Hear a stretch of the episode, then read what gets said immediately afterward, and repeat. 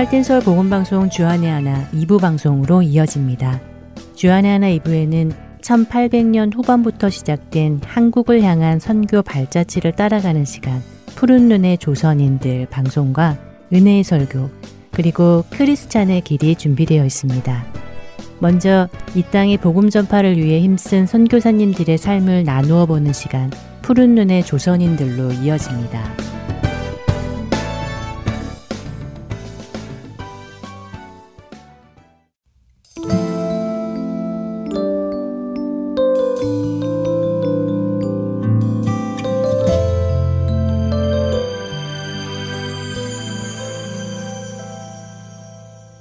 애청자 여러분 안녕하세요. 푸른 눈의 조선인들 진행의 이세진입니다. 스크랜턴 가정이 조선에 와서 병원도 짓고 여성들을 위한 학당도 지으면서 조선 선교를 펼쳐나가고 있었습니다. 그 비슷한 시기에 조선에 들어온 또 다른 선교사들이 있었는데요. 바로 아펜젤러와 언더우드 선교사들입니다. 서로 다른 교파였지만 함께 조선에 들어왔던 이들은 영어 교육과 함께 선교 활동을 시작합니다. 이들은 선교사이면서 목사였고 교사였죠. 1885년에 조선에 도착하여 재중원과 정동 민간진료소에서 교사로 있으면서 두세 명 학생들에게 영어를 가르치고 있었습니다. 그렇게 몇 달의 시간이 지나 다음 해가 되었는데 그들에게 뜻깊은 두 가지 일들이 생깁니다. 이전에도 나누었듯이 조선 성교는 다른 나라 성교와는 다르게 성교보다는 성경 번역이 나라 바깥에서 먼저 이루어진 나라였습니다.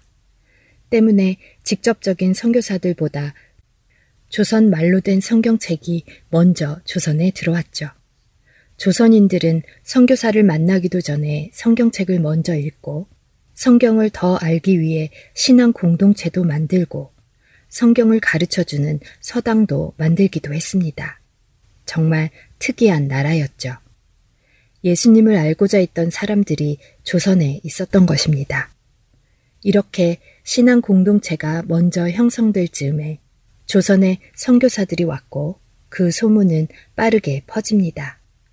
이런 이유로 선교사들이 조선에 도착하고 얼마 지나지 않아 종교적 관심을 가지고 선교사들을 찾아오는 사람들, 더욱이 세례를 받겠다고 찾아오는 사람들까지 있었습니다. 만주에서 그리고 일본에서 세례받은 사람들은 있었지만 아직 조선에서 세례를 받는 사람은 없었는데 성경책을 읽으며 세례에 대한 마음을 품었던 자들이 선교사들이 왔다는 소식에 그들에게 세례를 받고 싶어 찾아가게 된 것이었죠. 그렇게 조선 땅에서 첫 세례가 이루어졌습니다. 노도사라고 알려진 노춘경이라는 사람이 그 첫 번째 세례자였습니다. 아펜젤러와 언더우드 선교사들은 이 첫 열매에 감격합니다. 심지어 세례받기를 원하는 사람이 한두 명 더 있다고 하자 성교에 대한 열정이 더욱 넘치기 시작했습니다. 이런 상황에서 아펜젤러 선교사는 학교를 만들기를 원했습니다. 이때에도 미국 공사관이 다리 역할을 해주었는데 미국 공사관 폴크를 통해 고종으로부터 학교 설립 허가를 받아냅니다. 이렇게 하여 아펜젤러는 조선에 온 다음 해인 1886년 배제학당을 열게 되죠. 배제학당은 학생들에게 인기가 많았는데 아쉽게도 인기가 많은 이유는 영혼 구원에 대한 관심 때문이라기 보다는 영어를 배워 출세하려는 현실적인 목적으로 찾는 사람들이 많았다고 하네요. 그러나 그런 동기를 가지고 나왔다 하더라도 배제학당에서 성경을 읽고 예배를 드리면서 예수님을 영접하게 되는 사람들이 생겨났습니다. 구원하시는 하나님의 주권을 다시 한번 생각하게 해주는 일입니다. 또한 아펜젤러는 성경 번역에도 참여하게 되었는데 번역된 성경 번역본을 수정하며 다시 작업하는 작업에 참여했다고 합니다. 하지만 안타깝게도 이렇게 열성적인 아펜젤러의 사역은 오래가지 못했습니다. 1902년 그의 나이 44세에 인천에서 배를 타고 전라남도 목포로 가던 중 그가 탄 배가 다른 배와 충돌하여 침몰하게 되었죠. 아펜젤러의 시신은 끝내 찾지 못했다고 전해지죠. 하지만 아펜젤러가 죽었다고 해서 그의 사역도 죽은 것은 아니었습니다. 그가 뿌린 씨앗들은 자라나기 시작했죠. 특별히 아펜젤러는 조선의 선교사로 올 때 이미 결혼을 하였고 아내와 아들이 함께 조선에 왔습니다. 그리고 조선에 있는 동안 딸도 낳았죠. 아펜젤러의 아들과 딸은 조선에서 자라다가 교육을 받기 위해 미국으로 돌아갑니다. 그리고 15년 동안 미국에서 고등교육을 받습니다. 그런데 놀랍게도 아펜젤러의 아들과 딸은 교육을 다 받은 후 아버지가 죽기까지 섬겼던 나라, 조선, 그 조선으로 돌아옵니다. 아펜젤러의 아들 헨리 도지 아펜젤러는 배제학당에서 사역을 했으며 딸 엘레스 아펜젤러는 이화학당에서 교장으로 섬기며 아버지를 이어 선교 활동을 해나갔다고 합니다.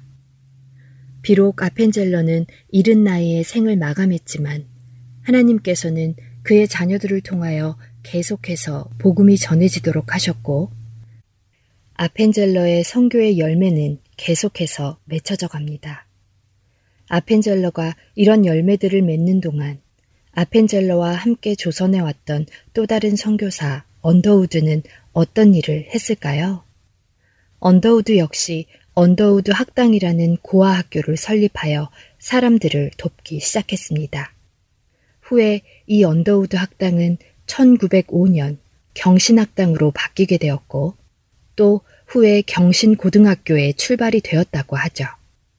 처음 이 언더우드 학당에는 남자아이들이 몇몇 뿐이었지만 얼마 지나지 않아 이 기관에서 먹이고 재우고 가르치게 된 어린이의 수요가 40명 이상 되었다고 기록되어지고 있습니다. 언더우드 학당에서는 공부는 물론 아침에 함께 예배를 보는 시간도 있었다고 하는데요. 이를 통해 아이들에게 믿음을 전해주고 믿음 안에서 자라도록 도왔습니다. 시간이 흘러 언더우드 학당은 경신학교로 이름이 바뀌게 되었는데 경신학교는 기독교 정신 위에 세워진 학교로 주 안에서 인격을 배우고 학문을 탐구하며 더 나아가 목회자를 양성하는 목적으로 지어졌다고 합니다. 그리고 이들의 이 행보는 어느 곳으로 향했을까요? 어떤 열매로 이어지게 될까요? 푸른 눈의 조선인들 다음 시간에 계속 이어집니다.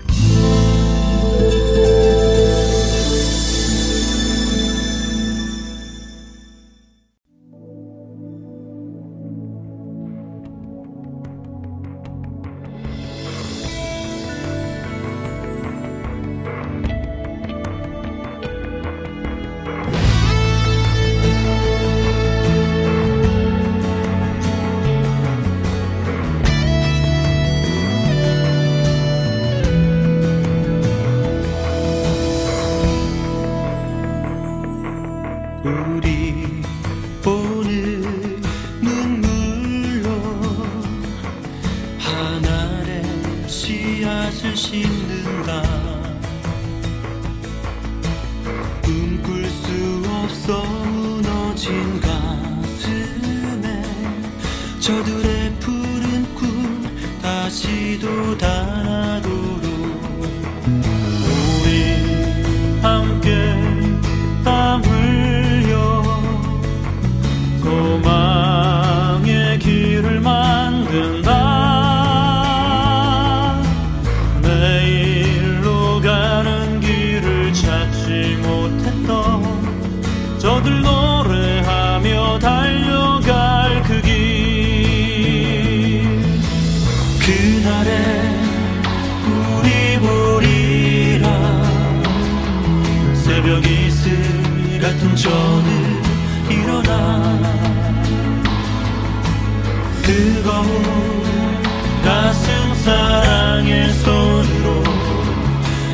하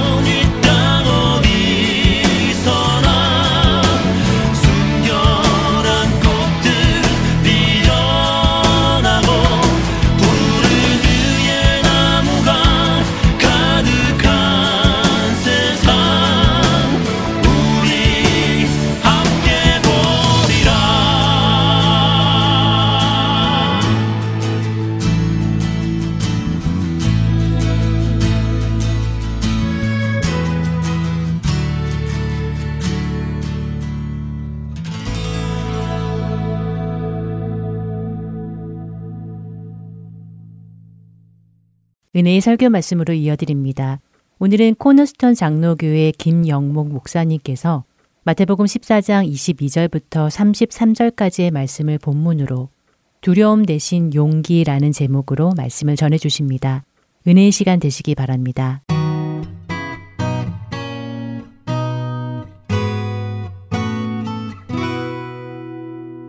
수많은 사람들이 예수님을 만나기 위해서 또 예수님의 그 가르침을 듣기 위해서 베세다라는 들판에 모여 있습니다. 정말 아무것도 없는 공터고 말 그대로 들판이에요. 예수님의 말씀이 얼마나 듣고 싶었는지 성인 남자만 약 대략 한 5천 명 정도 여기에 모여 있습니다. 예수님께 말씀을 들으러 온 사람도 있고요. 또 질병을 고침받기 위해 온 사람도 있고요. 귀신 들린 가족들을 또 고치기 위해서 또 개인의 여러 가지 문제와 상황들을 가지고서 예수님을 만나기 위해 이 베세다 들판에 왔습니다. 마치 교회와 같아요. 어, 교회에도 오늘 다양한 사연들과 다양한 상황과 아픔을 갖고 온 사람들이 교회의 문을 두들기고 와서 하나님의 말씀을 듣는 것처럼 예수님의 입에서 나오는 그 하나님의 말씀, 하나님 나라에 대한 가르침을 받기 위해 수많은 사람들이 베세다 들판에 모여 있는 것이죠. 시간이 얼마나 한참 지났을까요? 예수님 정말 열의를 갖고서 하나님 나라에 대해서 강론하셨을 거예요. 해가 떠 있을 때 시작된 이 강론이 드디어 해가 저물며 저녁이 될 때까지 이어졌어요. 사람들이 더 말씀을 듣고 싶어도 배가 고파서 허기져서 더 이상 이 말씀을 들을 수 없는 상황에 이른 거죠. 그러나 말 그대로 지금 이 앞에는 들판이고 먹을 것을 구할 수 없는 그 상황이죠. 이때에 어린아이가 예수님께 가지고 왔던 그 자그마한 도시락, 보리빵 다섯 개, 작은 생선 두 마리가 들어있는 그 도시락을 예수님께서 받으시고 그것을 가지시고 하나님 앞에 감사 기도를 드리시고 제자들에게 사람들을 한 50명씩 무리지어서 동그랗게 앉게 하시고 그들에게 이 보리빵 다섯 개와 물고기 두 마리를 나눠주면서 사람들에게 이것을 나눠주라고 말씀하셨어요. 자, 이때 놀라운 일이 일어나죠. 성인 남성만 5천 명이었으니까요. 어린 아이들과 또 여자들까지 합치면 성경학자들은 대략 그날 한 2만여 명이 그 베세다 들판에 모여 있을 것이라 그랬어요. 이 2만여 명이 이 보리빵 다섯 개와 물고기 두 마리로 배불리 먹고 남아 있는 것을 거두니 총 몇 광주리가 남았습니까? 12 광주리가 남았어요. 우리에게 오병이어로 알려진 이 엄청난 사건이 어, 벌어진 거죠. 사람들은요, 흥분을 감추지 못했습니다. 왜냐하면 지금 살아가면서 제일 힘든 문제가 먹고 사는 문제거든요. 그러니까 먹고 사는 문제를 해결해 줄 이가 나타나는 거예요. 야, 예수를 우리의 왕으로 삼고 저가 이 나라를 다스리면 이제 우리 직장 나갈 필요 없다. 괴롭게 노동할 이유도 없고 우리 노후 걱정할 필요도 없다. 예수만 왕이 되면 이제 다 해결되는구나. 이 흥분에 휩싸인 이 사람들이 예수님을 억지로 왕자에 앉혀서 나라를 다스리는 왕으로 세우려고 어, 그렇게 지금 하고 마음을 먹고 있어요. 그러나 예수님은 지금 왕자에 앉기 위해서 세상에 오신 것이 아니라 죄인들을 위하여 십자가에 달려 돌아가시기 위해 이 세상에 오신 것이죠. 예수님은 즉시 제자들을 재촉하셔서 배에 태워서 그들을 바다 건너편으로 보내시고 자기를 억지로 붙들려 왕을 세우려고 하는 그 무리들을 해산시키신 이후에 홀로 산에 올라가셔서 밤새도록 기도를 하셨습니다. 한편 예수님 없이 제자들은 배를 타고 갈릴리 바다를 건너가다가 그만 큰 폭풍을 맞닥뜨리게 되는 장면으로 오늘 본문이 시작하고 있는 것이죠. 마태복음 14장 24절 말씀을 화면에 한번 보여주시고요. 우리 한번 같이 읽겠습니다. 시작.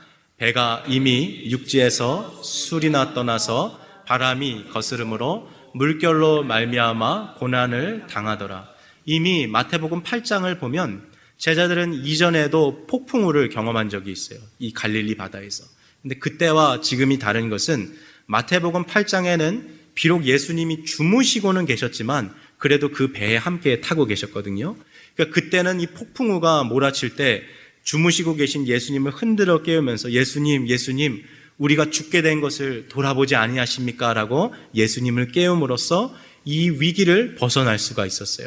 그러나 이 마태복음 14장에 와서 지금 이 갈릴리 바다에서 폭우를 지금 맞닥뜨리고 있는 이 제자들에게는 누가 안 계세요? 예수님이 지금 안 계신 거예요. 그래서 제자들은 큰 패닉에 빠졌습니다. 큰 두려움에 빠졌어요. 지금 이대로 가면 아 우리는 배가 부셔져서 바다에 자초되거나 아니면 바다에 수몰되거나 죽을 수밖에 없는 심정인 거죠. 예수님과 조금 전까지만 해도 오병이어의 그 놀라운 기적을 체험했던 제자들이 불과 몇 시간 만에 아, 이대로 우리는 죽어버리는구나 하는 큰 좌절과 절망을 경험하고 있는 것이죠. 여러분, 오늘 본문 속에 나오는 이 제자들의 모습을 우리는 10분 이해할 수 있어요. 그것은 우리가 살아가다 보면 좋은 날이 계속해서 이어질 것 같지만 어느 순간 예상하지 못했던 그런 삶의 문제와 장애물들을 우리가 경험하기 때문이죠. 항상 즐겁고 웃음 짓고 좋은 일들만 이어지면 좋겠습니다만은 때때로 우리도 인생의 폭풍우와 또한 폭우가 우리에게 밀려올 때가 많이 있다라는 거죠. 그런데 마치 이 제자들처럼요. 우리가 오늘 이 자리에 앉아 계신 분들은 어렸을 때부터 교회 다니신 모태신앙 분들도 계시고 주일학교 출신 분들도 계실 거예요. 어려서부터 계속 교회에서 배워왔잖아요. 주님 함께 하신다고, 예수님 나와 함께 하시며 언제나 세상 끝날까지 나를 버리지 않으신다고 우리 배워왔어요. 그런데 막상 폭풍 후에 갇히게 되는 그 순간 우리의 눈에는 예수님이 보이지가 않아요. 지금 당장 나를 삼킬 것 같은 집채만한 파도, 당장이라도 배를 뒤집을 것 같은 이 폭풍만 그 어, 검은 구름만 보이지 그 비만 우리가 느껴지지 예수님이 보이지 않는 거예요. 그래서 사람은 누구나 폭풍우 가운데서 홀로 있는 것 같은 외로움, 그리고 내 삶이 이렇게 어렵다는 것에 대한 고독, 아무도 나를 도와줄 수 없다라는 그런 괴로움을 갖고 이 세상을 살아가게 되는 것이죠. 자, 그렇다면 오늘 본문 속 폭풍우를 만났던 제자들, 지금 인생의 어려움을 당하여서 폭우 아래서 살아가고 있는 우리들 역시 정말 이 세상을 홀로 살아가고 있는 것일까요? 우리에게는 아무런 도움도 없는 것일까요? 바로 오늘 이 질문에 대한 성경의 대답, 성경이 우리에게 제시해주고 있는 삶을 바라보는 관점을 함께 같이 나눠보고 싶습니다. 바로 지금 이 질문. 과연 인생은 힘들고 어려운 그 순간 아무도 없이 홀로 살아가야만 하는 고독하고 외로운 그러한 삶인 것인가? 바로 이 질문에 대한 답을 오늘 본문의 병행 구절인 마가복음 6장 48절이 우리에게 그 힌트와 해답을 제시해 주고 있어요. 화면에 마가복음 6장 48절 보여주시고요. 우리 함께 같이 읽겠습니다. 시작. 바람이 거스름으로 보시고 밤 사경 중에 자, 지금 읽었던 이 마가복음 6장 48절 눈으로 다시 봅시다. 한번 눈으로 따라와 보세요. 바람이 거스름으로 제자들이 노 젓는 것을 자, 그 다음 단어가 뭡니까? 그 다음 단어가 뭐예요? 보시고였어요. 성경학자들의 추측에 보면 지금 제자들이요. 육지에서 떠나서 배를 타고 갔잖아요. 얼마 정도 갔을까요? 최소한 5km는 갔을 거라고 봐요. 그러니까 한 3마일 정도는 이미 갈릴리 바다를 이 가운데로 나가는 거죠. 그리고 예수님은 자기를 왕으로 삼으려고 했던 그 무리들을 다 흩으시고 기도하러 산으로 멀리 올라가셨어요. 그러니까 예수님과 제자들과의 사이가 멀리 있는 거죠. 그러니까 제자들은 예수님이 보여요, 안 보여요? 안 보이죠. 그러니까 자꾸 자기들만 있는 것 같고 나 홀로 이 폭풍우를 건너는 것 같으니까 두려움이 밀려오고 있어요. 근데 오늘 이 본문은 우리에게 놀라운 사실을 알려줍니다. 우리의 눈에 예수님이 보이지 않는 그 상황 속에서도 예수님은 우리를 어떻게 하고 계세요? 바람이 거스름으로 제자들이 노 젓는 것을 뭐 하셨다고요? 보고 계셨다라는 거예요. 사랑하는 성도 여러분, 비록 우리의 육신의 눈에 예수님이 보이지 않는 그 힘들고 어려운 인생의 폭풍우를 맞이한 그 순간에도 주님은 지금 우리의 고통을 보고 계시며 우리와 함께하고 계시다는 사실을 믿음으로 고백할 수 있는 저와 여러분들 되시기를 주님의 이름으로 축복합니다.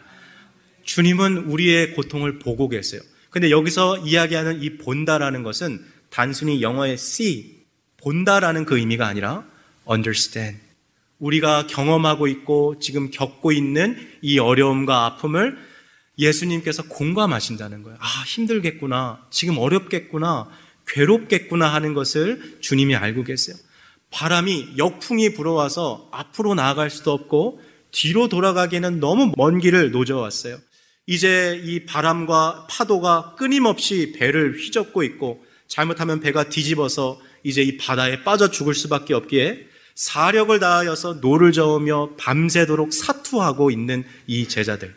육신의 큰 스트레스, 마음의 큰 고통, 영혼에 죽을 것 같은 그 두려움과 공포를 느끼고 있는 제자들의 그 상황을 예수님은 누구보다도 더 정확하게 보셨고 누구보다도 더 확실히 알고 계셨어요. 자, 그런데 예수님께서 보신 것으로 끝난다면 그것이 무슨 의미가 있겠습니까? 오늘 본문은 우리의 고통을 알고 계시고 보고 계시는 그 주님께서 우리를 찾아오신다라고 이야기하고 계세요. 자, 눈으로 한번 마가복음 6장 48절 다시 보세요. 바람이 거스름으로 제자들이 노 젓는 것을 주님이 뭐 하셨다고요? 보고 계셨어요.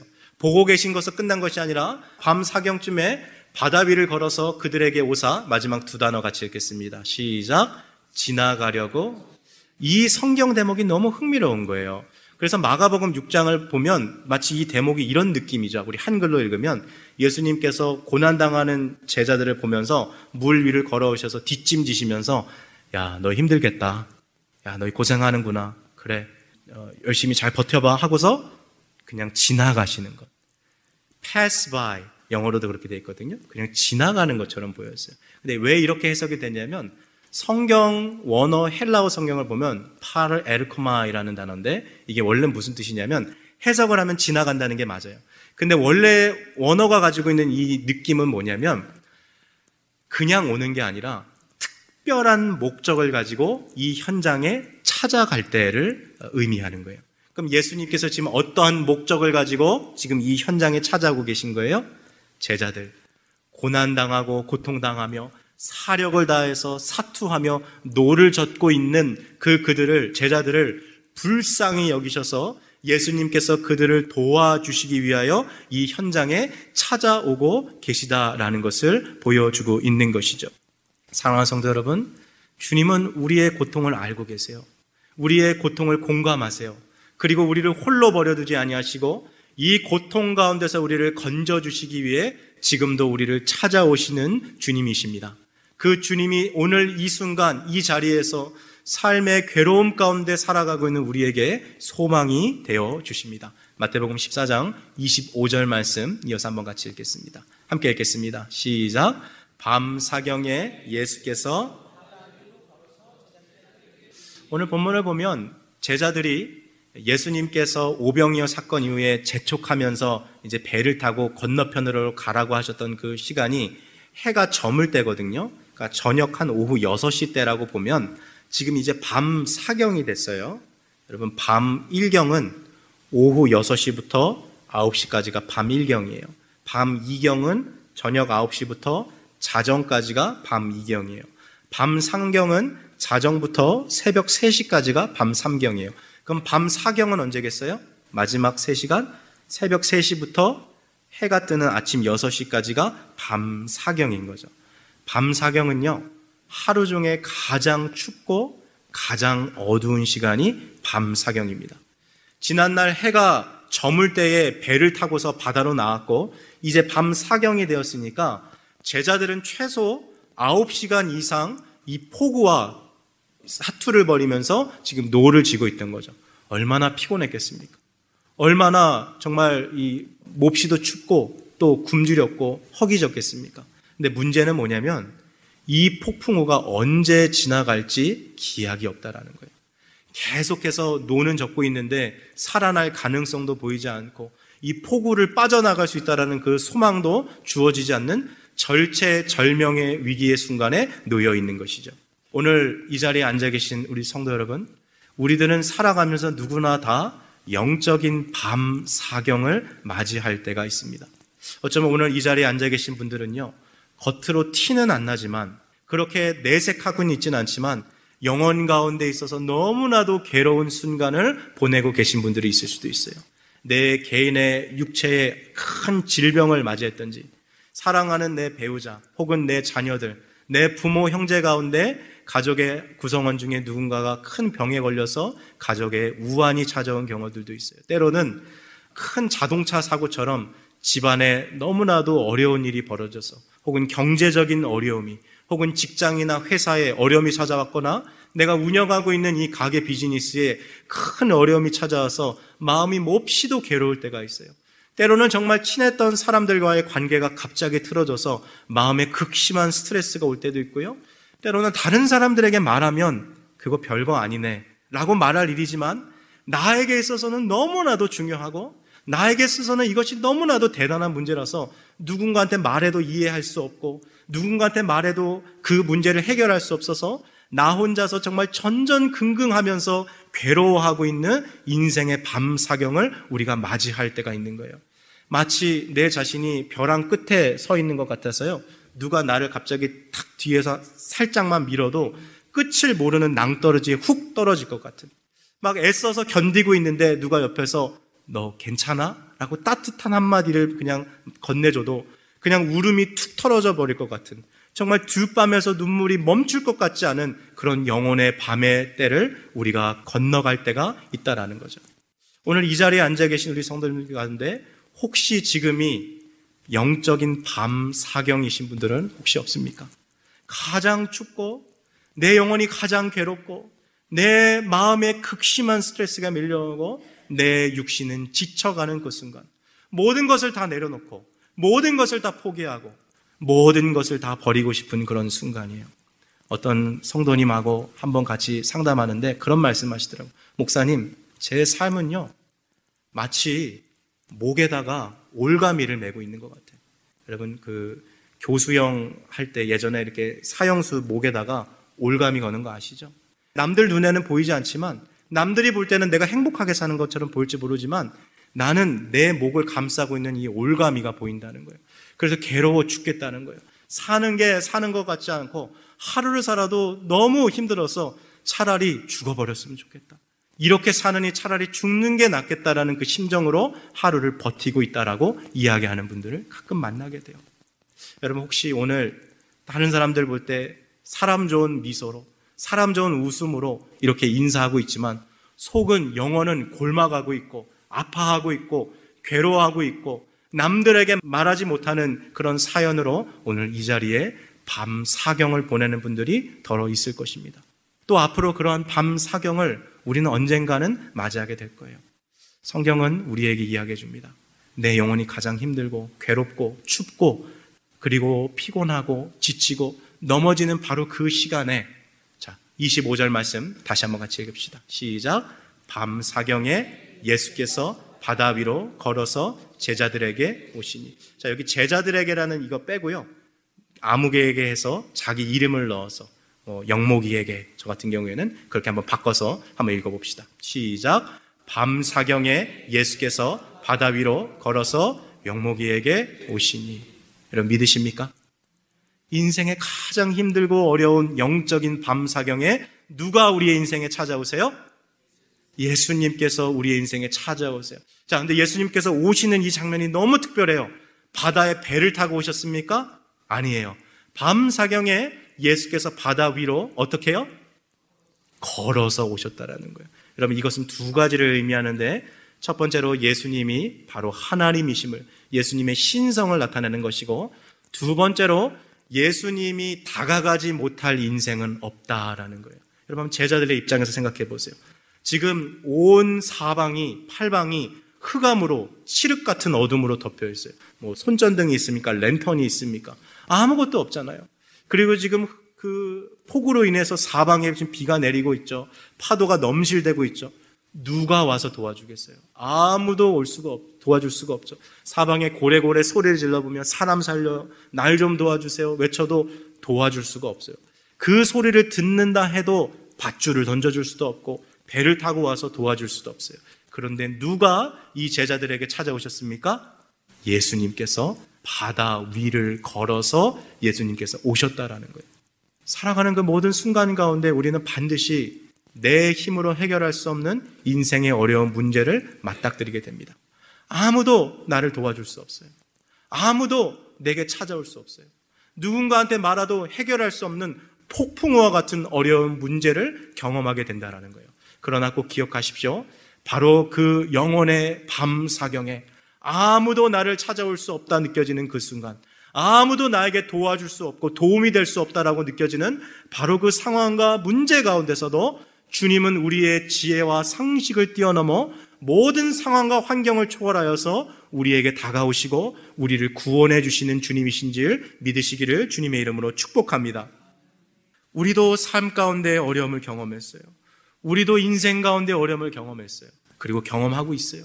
그러나 우리에게 소망이 있음은 우리의 밤 사경에 다가오시는 주님이 계시다라는 거예요. 자, 근데 여기 아주 흥미로운 대목이 하나 등장하죠. 바다 위를 걸어오시는 예수님을 보고 제자들이 깜짝 놀라서 예수님을 보고 뭐라 그랬어요? 예수님이다. 그렇게 했어요? 아니요. It's a ghost. 우리나라로 말하면 귀신이다. 유령이다 하고 깜짝 놀랐던 거죠. 그럴 만도 하죠. 여러분, 한밤중에 아무도 뭐 보이지 않는, 아무것도 보이지 않는 그 밤인데 사람의 형체 같은 것이 이 파도를 거슬러서 물 위를 걸어온다면 우리도 얼마나 무섭고 두렵겠어요. 근데 예수님께서 그 두려워하는 제자들 보고서 안심하라. Take heart. It's, it is I. 나야 나. Don't be afraid. 너 두려워하지 마라고 얘기하셨어요. 여러분 이 대목을 잠깐만 우리 좀 집중해서 봅시다. 제자들은요. 오늘 이 본문쯤 됐으면 예수님하고 이미 3년 동안 같이 신앙생활 했어요. 즉 예수님하고 3년 동안 제자 훈련했던 사람들이에요. 그냥 동고동락했던 게 아니라 예수님이 물을 포도주로 바꾼 것도 봤고요. 각종 질병 들린 사람들을 고치시는 것도 봤고요. 예수님이 귀신 들린 자를 고치는 것도 봤고요. 그리고 또 예수님께서 죽은 자를 살리시는 것도 봤고요.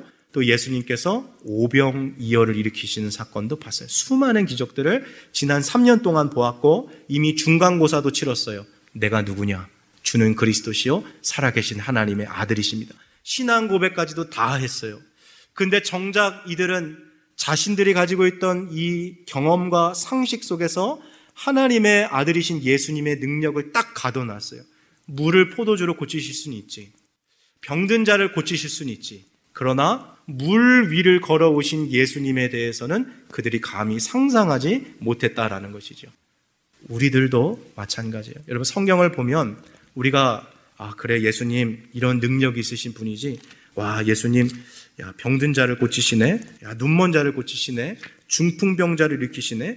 야, 무려 38년 된 병자도 일으키시네. 죽었던 야이로의 딸도 다시 일으키셨네. 죽은 나사로도 일으키셨네. 죽은 나인성의 과부의 아들도 일으키셨네. 기적의 하나님에 대해서는 우리가 얼마든지 지식적으로 알고 있어요. 그걸 쌓을 수 있어요. 그러나 정작 내 삶에 찾아온 폭풍우 속에서는 하나님이 역사하실 것을 기대하지 못할 때가 너무나도 많다라는 거예요. 내가 여태까지 경험했던 그 하나님의 수준으로만 생각하는 거죠. 예를 들면 이런 거예요. 애굽에서 가나안 땅을 향해 가는 이스라엘 백성들이 홍해 앞에 서게 되죠.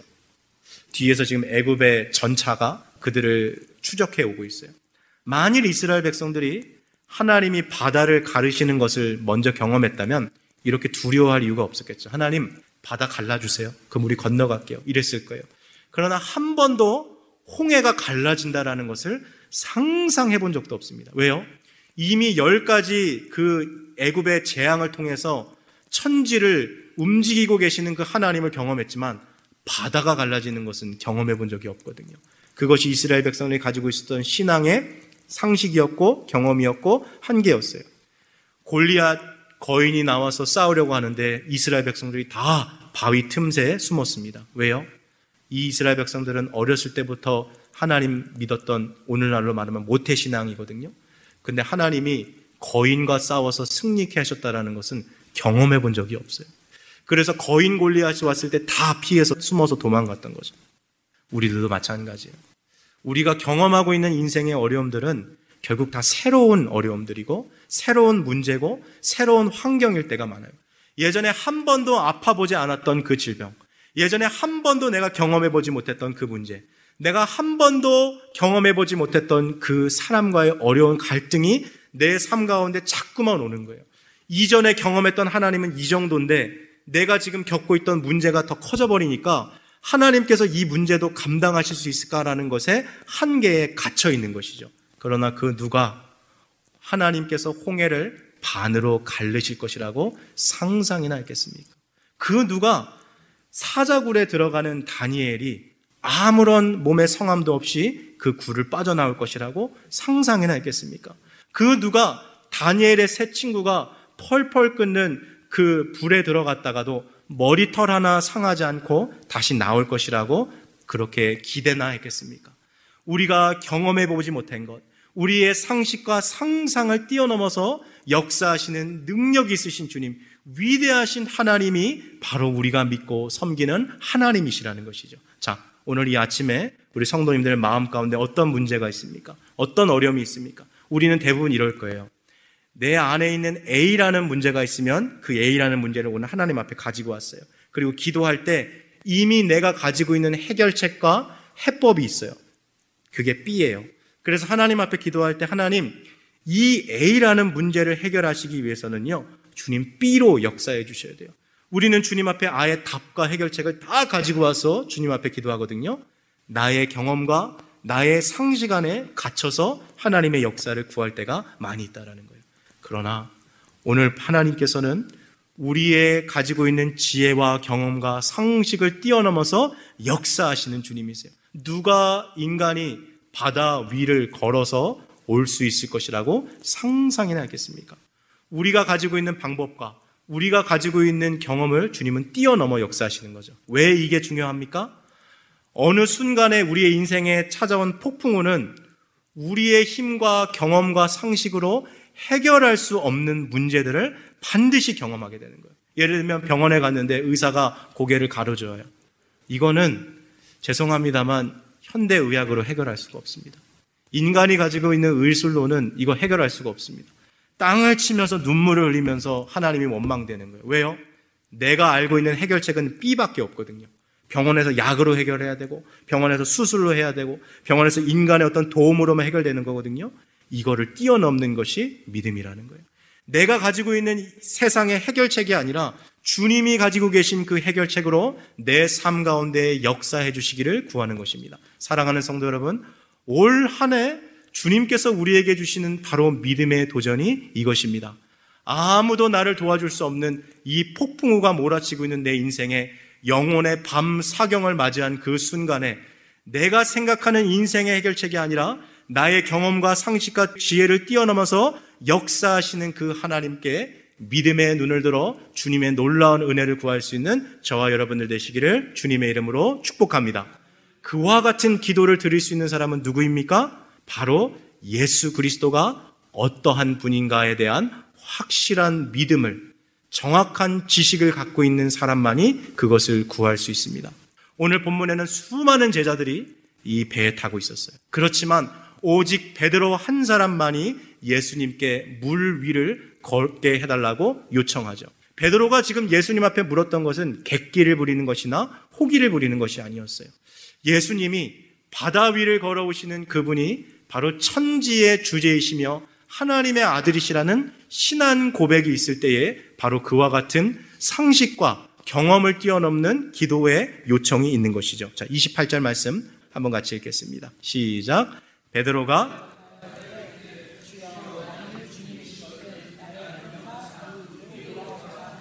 오늘 성경 말씀 한글로 읽으면 약간 뉘앙스가 이래요. 예수님, 정말 예수님이세요? 귀신 아니에요? 유령 아니에요? 정말 내가 아는 예수님이면 나를 바다 위로 걸어오게 명령하세요. 약간 이런 뉘앙스잖아요. 근데 원래 헬라어 원어본 보면 그런 뉘앙스가 아니에요. 지금 베드로는 의심으로 말하는 게 아니라 확신, conviction을 갖고 말하는 거예요. 주님, 주님이시군요. 물 위를 걸어오실 수 있는 건 주님밖에 없으십니다. 그 주님이 우리에게 찾아오셨군요. 그렇다면 주님, 물 위를 걸어오실 수 있는 천지의 주제이시라면 나를 명하셔서 물 위를 걸어오라고 주님 명령하십시오. 이게 바로 믿음의 확장인 거죠. 내가 주일학교 때부터 배웠던 그 하나님, 내가 신앙생활 하면서 교회에서 무수히 주일날에 또 예배와 설교를 통해서 성경 통독을 통해서 배웠던 그 하나님, 정말 그 하나님이시라면 내가 가지고 있는 방법, 내가 가지고 있는 상식, 내가 가지고 있는 경험을 뛰어넘어서 역사하실 수 있는 주님이신 줄 믿습니다. 사람은 안 된다 하지만 상황은 불가능해 보이지만 문제가 해결될 것 같은 실마리는 보이지 않지만 주님, 내가 가진 이 한계를 뛰어넘어서 역사하실 주님이심을 믿음으로 간구해 봅니다. 이게 바로 믿음인 것이죠. 히브리서 11장 6절에 믿음이 없이는 하나님을 기쁘시게 하지 못하나니 하나님께 나아가는 자는 그가 계신 것과 그가 자기를 찾는 이들에게 좋은 것 주시는 이심을 믿어야 할지니라. 아멘이십니까? 하나님이 계시고 그분에게 구하는 자들에게 좋은 것, 여기서 좋은 것은 우리로부터 나오는 게 아니에요. 우리의 상상을 뛰어넘어서 역사하신 하나님의 능력이 있다라는 것을 고백하는 자들에게 주시는 하나님의 놀라운 은혜입니다. 베드로가 주님께 요청했어요. 주님, 주님이시군요. 예수님이시군요. 바다 위를 걸어올 수 있는 천지의 대주제이시라면 나로 하여금 내 능력과 경험으로 할 수 없는 일들을 경험케 하여 주시옵소서. 만일 이것이 베드로의 객기고 혹이었다면 예 이 놈아 아서라 너 그러다 바다에 빠진다 배 안에 있어라 주님 말씀하셨을 거예요. 그러나 예수님은 그렇게 말씀하지 않으셨어요. 예수님께서는 오히려 베드로에게 come 오라 말씀하시죠. 29절 말씀 같이 읽겠습니다. 시작. 오라 하시니 베드로가 배에서 내려 물 위로 걸어서 예수께로 가되 믿음의 한계를 뛰어넘어 내가 가지고 있는 지혜와 여태까지 내가 경험했던 그 하나님의 크기를 뛰어넘어서 그 놀랍고 위대하신 하나님의 능력에 내 삶을 맡길 때 내가 이전에 경험하지 못했던 기적의 은혜를 체험하게 된다라는 것이죠. 베드로가 예수님을 바라보고 걸어가니까 물 위를 걸어가게 됐어요. 자, 바로 이때 조심해야 될 게 있어요. 우리가 날마다 은혜를 경험하며 하나님과 함께 그 은혜를 바라보고 경험하며 살아가지만 우리의 시선을 주님께 고정하지 못하고 세상을 바라볼 때 우리는 반드시 또 어려움에 빠지고 세상에 넘어질 수밖에 없어요. 30절, 31절 두 구절 같이 읽겠습니다. 시작. 바람을 보고 소리 질러 이르되 주여 나를 구원하소서 하니 예수께서 즉시 손을 내밀어 그를 붙잡으시며 이르시되 믿음이 적은 자여 왜 의심하였느냐 하시고 화면 30절로 잠깐만 앞으로 넘어가 주세요. 30절 보니까 무엇을 봤대요?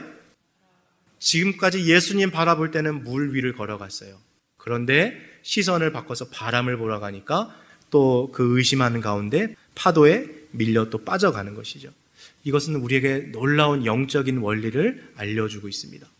똑같은 상황 가운데서도요, 예수 그리스도를 바라보는 자들은 물 위를 걸어가는 놀라운 기적의 은혜로 세상을 살아가게 돼요. 그렇지만 주님을 바라보지 못하고 세상과 문제와 상황을 바라보며 거기에서 주님의 그 주님의 함께 하심을 깨닫지 못하는 사람들은 결국 어려움에 빠지고 또 문제에 넘어진다는 것을 보여줍니다. 31절로 갑시다. 예수님께서 말씀하셨어요. 왜 의심하였느냐?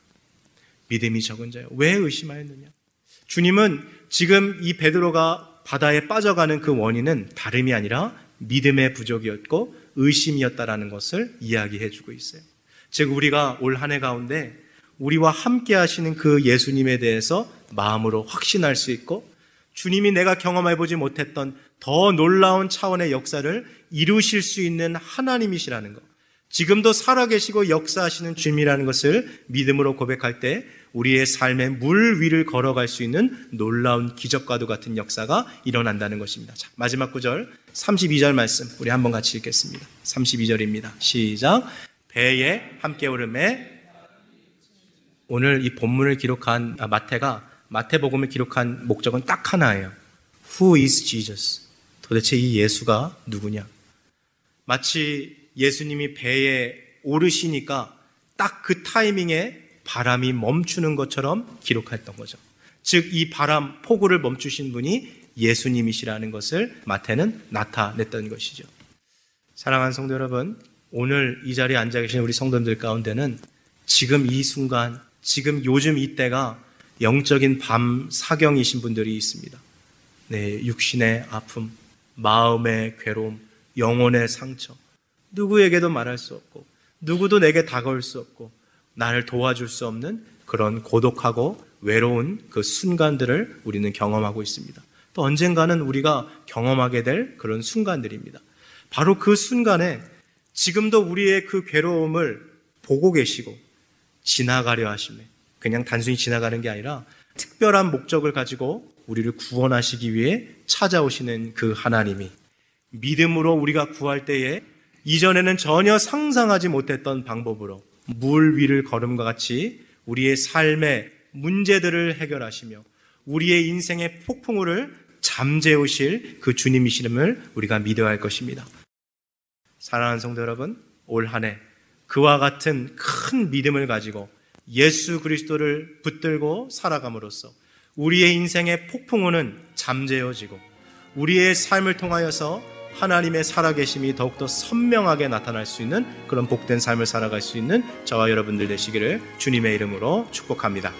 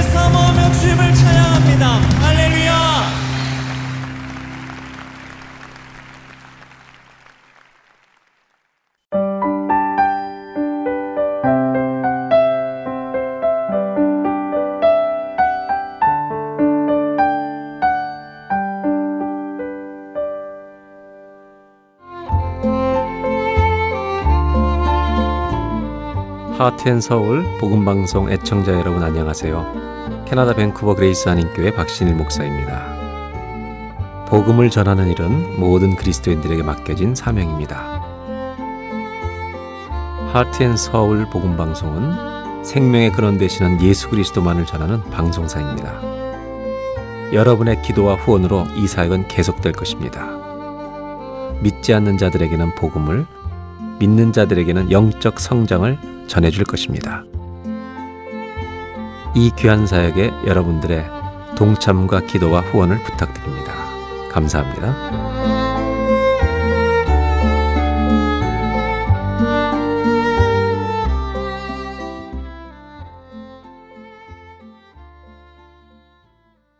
이어서 크리스찬의 길 들으시겠습니다.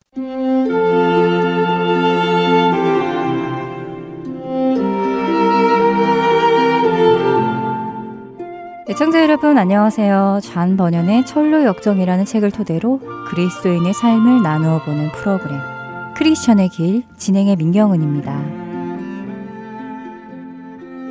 철로 역정 1부 크리스천의 여정을 마치고 그의 아내와 가족이 천성의 길을 가는 2부를 정리해 드리고 있는데요. 남편을 따라 순례의 길을 떠나게 된 크리스티아나와 자녀들 그리고 그들과 함께 동행하게 된 자비심이라는 자매가 있었지요. 이들은 크리스천이 갔던 그 좁은 문을 향해 갑니다. 가는 동안 절망의 수렁텅이를 만나기는 했지만 고난과 역경이 있을 거라는 것을 이미 들어 알고 있던 크리스티아나는 흔들림 없이 그 길을 건너지요. 또한 출발할 때 비밀 씨가 건네준 왕의 편지와 용기 덕분에 길을 가는 데에 주저함이 없었습니다.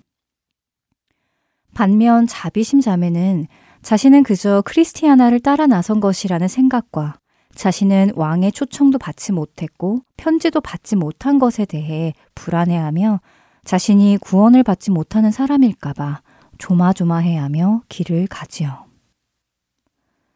어느새 좁은 문에 도착한 그들. 전에 크리스찬이 보았던 것처럼 좁은 문 위에는 두드리라 그러면 열릴 것이니라 라는 글귀가 여전히 있었습니다. 용기를 내어 크리스티아나는 조심스레 두드립니다. 남편이 했던 대로 두드리고 거듭 두드렸지요. 그런데 문 저쪽에서는 대답 대신에 큰 개가 짖는 소리가 들렸습니다. 그 소리가 아주 큰 개인 것 같아서 그들은 두려움에 사로잡히지요. 개소리에 무서워서 문을 두드리는 것을 멈추었습니다.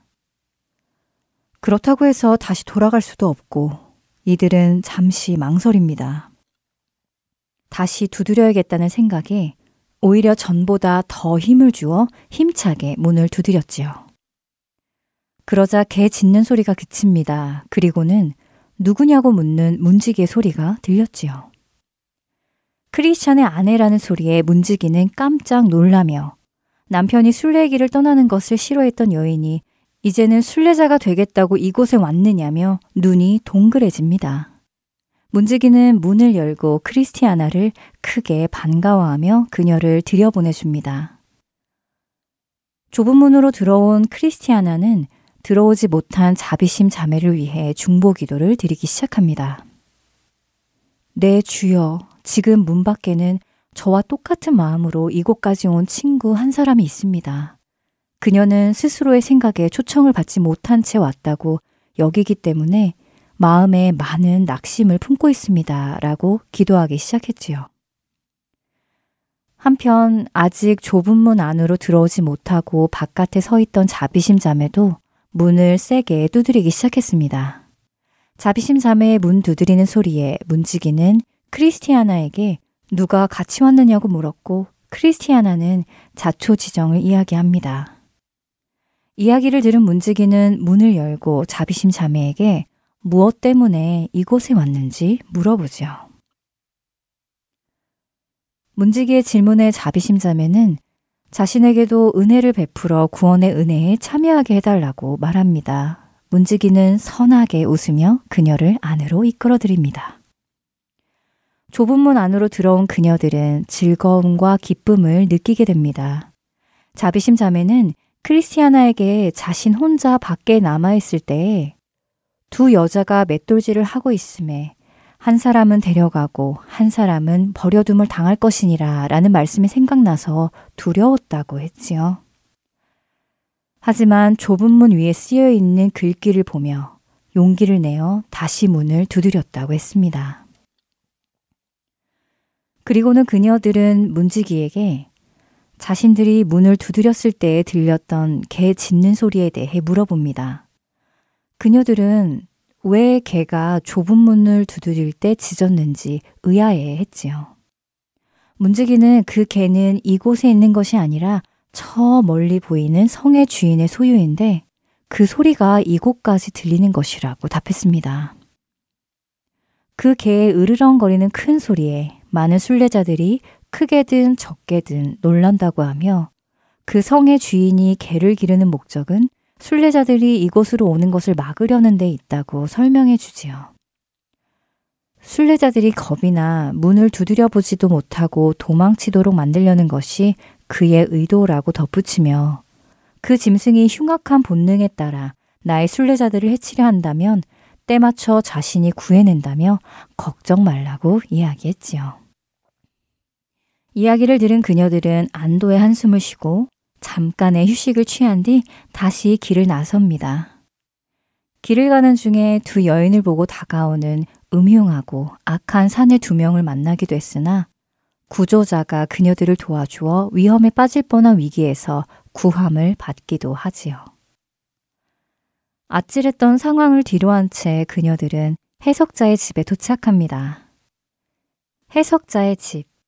왠지 낯익지 않으세요? 크리스찬이 도착했던 그 해석자의 집입니다.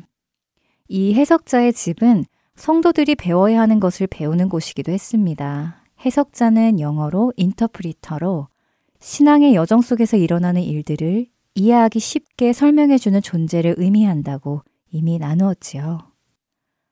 하나님께서 주시는 지혜 혹은 그 지혜로 우리를 깨닫게 해주시는 성령님을 생각나기도 합니다. 이런 지혜로 삶 속에서 일어날 수 있는 일들을 그냥 지나치지 않고 영적으로 해석하며 올바른 신앙의 길로 갈 수 있도록 도움받는 곳이었지요. 해석자는 크리스티아나와 아이들 그리고 자비심을 보며 크게 반가워했습니다. 특히나 크리스티아나를 보며 마태복음 21장에 나오는 포도원 아들들을 떠올립니다. 아버지가 자기 아들에게 오늘 포도원 가서 일하라 라고 했지만 싫다며 거절한 아들이 후에 뉘우치고 포도원을 갔다는 이야기를 해주며 이 말씀이 당신에게 응했다며 미소 지었지요. 그들은 해석자의 집에 들어와서 잠시 쉰 후 이전에 크리스찬이 둘러보았던 방들을 둘러보게 됩니다. 쇠창살 안에서 절망하고 슬퍼하지만 결국 회개하지 못한 사람의 모습. 멸망이 오는 순간 자신은 하늘로 들려 올라가지 못한 꿈을 꿔 두려워하고 있던 꿈을 꾼 남자. 여자가 낳은 자 중 가장 큰 자의 초상화를 비롯해 크리스찬에게 유익을 주었던 것들을 함께 구경했지요. 그런데 그녀들은 크리스찬이 가보지 못한 새로운 방도 소개를 받았습니다. 그 방에는 농부같이 보이는 사람이 있는 그림이 걸려 있었습니다. 걸음을 헤치는 갈퀴를 손에 들고 아래쪽만 쳐다보는 사람이었죠. 그의 머리 위에는 천국의 면류관을 손에 든 사람이 서서 갈퀴 대신 면류관을 받으라고 타이르고 있었지만 갈퀴를 쥔 사람은 흥미 없다는 듯이 거들떠보지도 않고 바닥에 쌓인 집과 조그만 나무 토막들과 흙만 긁고 있었습니다. 그 모습을 본 크리스티아나는 이 그림이 무엇을 의미하는지 대충 짐작이 간다며 이 세상에서 살아가고 있는 사람들의 모습이 아니냐고 물었지요. 해석자는 그 말이 맞다며 저 갈퀴는 인간의 육신적인 마음을 나타내고 있는 것이라고 대답했습니다. 사람들은 천국을 다만 하나의 이소무화 같은 전래 동화로만 생각하고 물질이나 돈만이 실제하는 것이라고 믿고 있다고 했지요. 또 저렇게 땅만 바라보고 있는 것은 세상 물질이 사람의 마음을 주관하게 될 때 그 마음이 하나님으로부터 멀어지게 된다는 것을 뜻한다고 말했습니다. 대부분의 사람들은 집이나 나무 토막, 흙과 같은 것들을 열심히 추구하고 있다며 안타까워 했습니다. 세상에는 하나님과 예수님, 성령님, 그리고 영원한 삶, 천국. 이런 것들이 판타지 영화나 이솝 우화에 등장하는 이야기로 여기는 사람들이 많이 있습니다. 우리는 어떨까요? 우리는 하나님 나라의 이야기가 정말 실제 하는 이야기인지, 진짜라는 것, 진리라는 것이 정말 믿어지시나요? 우리가 오늘 고개를 들어 하늘을 보고 살아가는지, 땅을 보며 나의 유익만을 추구하며 살아가는지가 답이 될 것 같습니다. 이렇게 크리스티아나와 아이들, 자비심 자매는 해석자가 보여주는 여러 개의 방을 더 본 후 저녁 식사를 하러 식당에 모입니다. 식사를 하며 이들은 유익한 이야기를 나누는데요. 해석자는 그들에게 처음 신앙 고백하는 일은 쉽지만 그 신앙을 끝까지 유지하는 것은 어려우니 끝까지 잘 붙들라고 격려해 줍니다.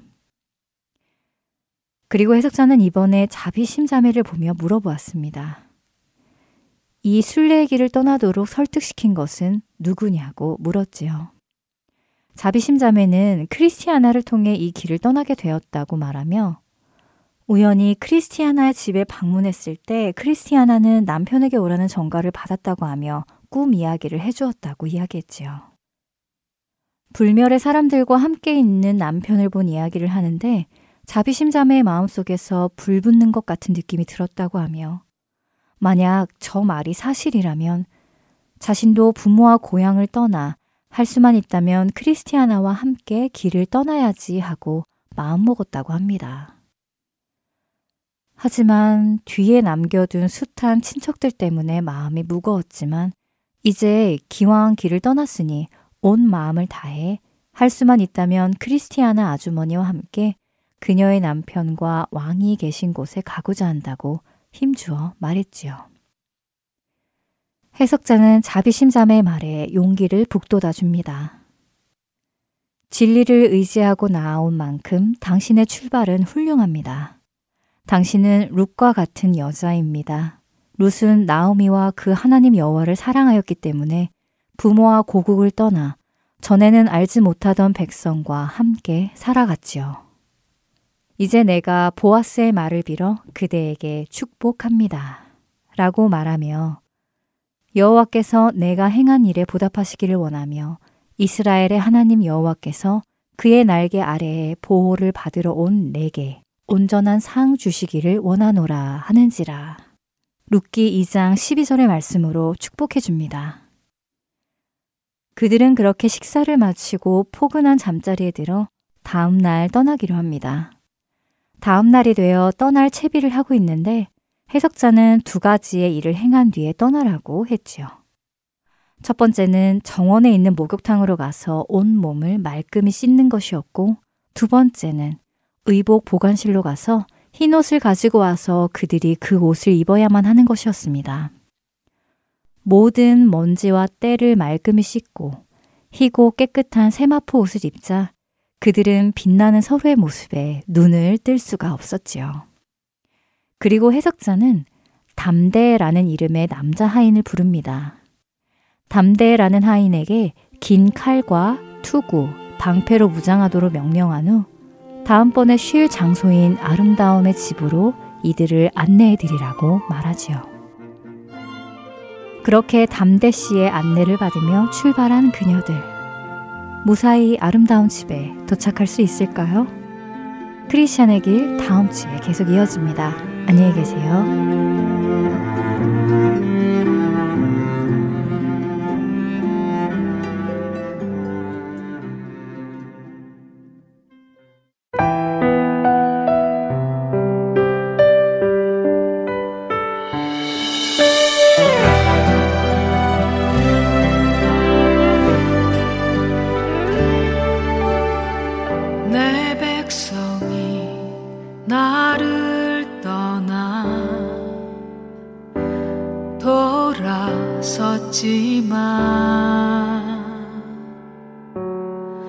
내 사랑이 내 백성은 포기 못하니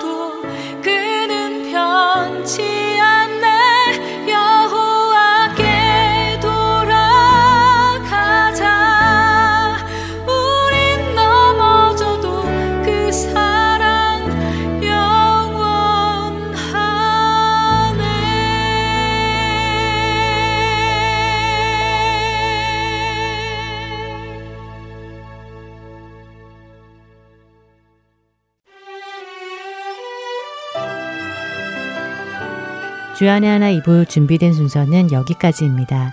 계속해서 주안의 하나 3부로 이어집니다. 주님의 말씀을 더 알아가는 시간 되시기 소망합니다. 안녕히 계세요.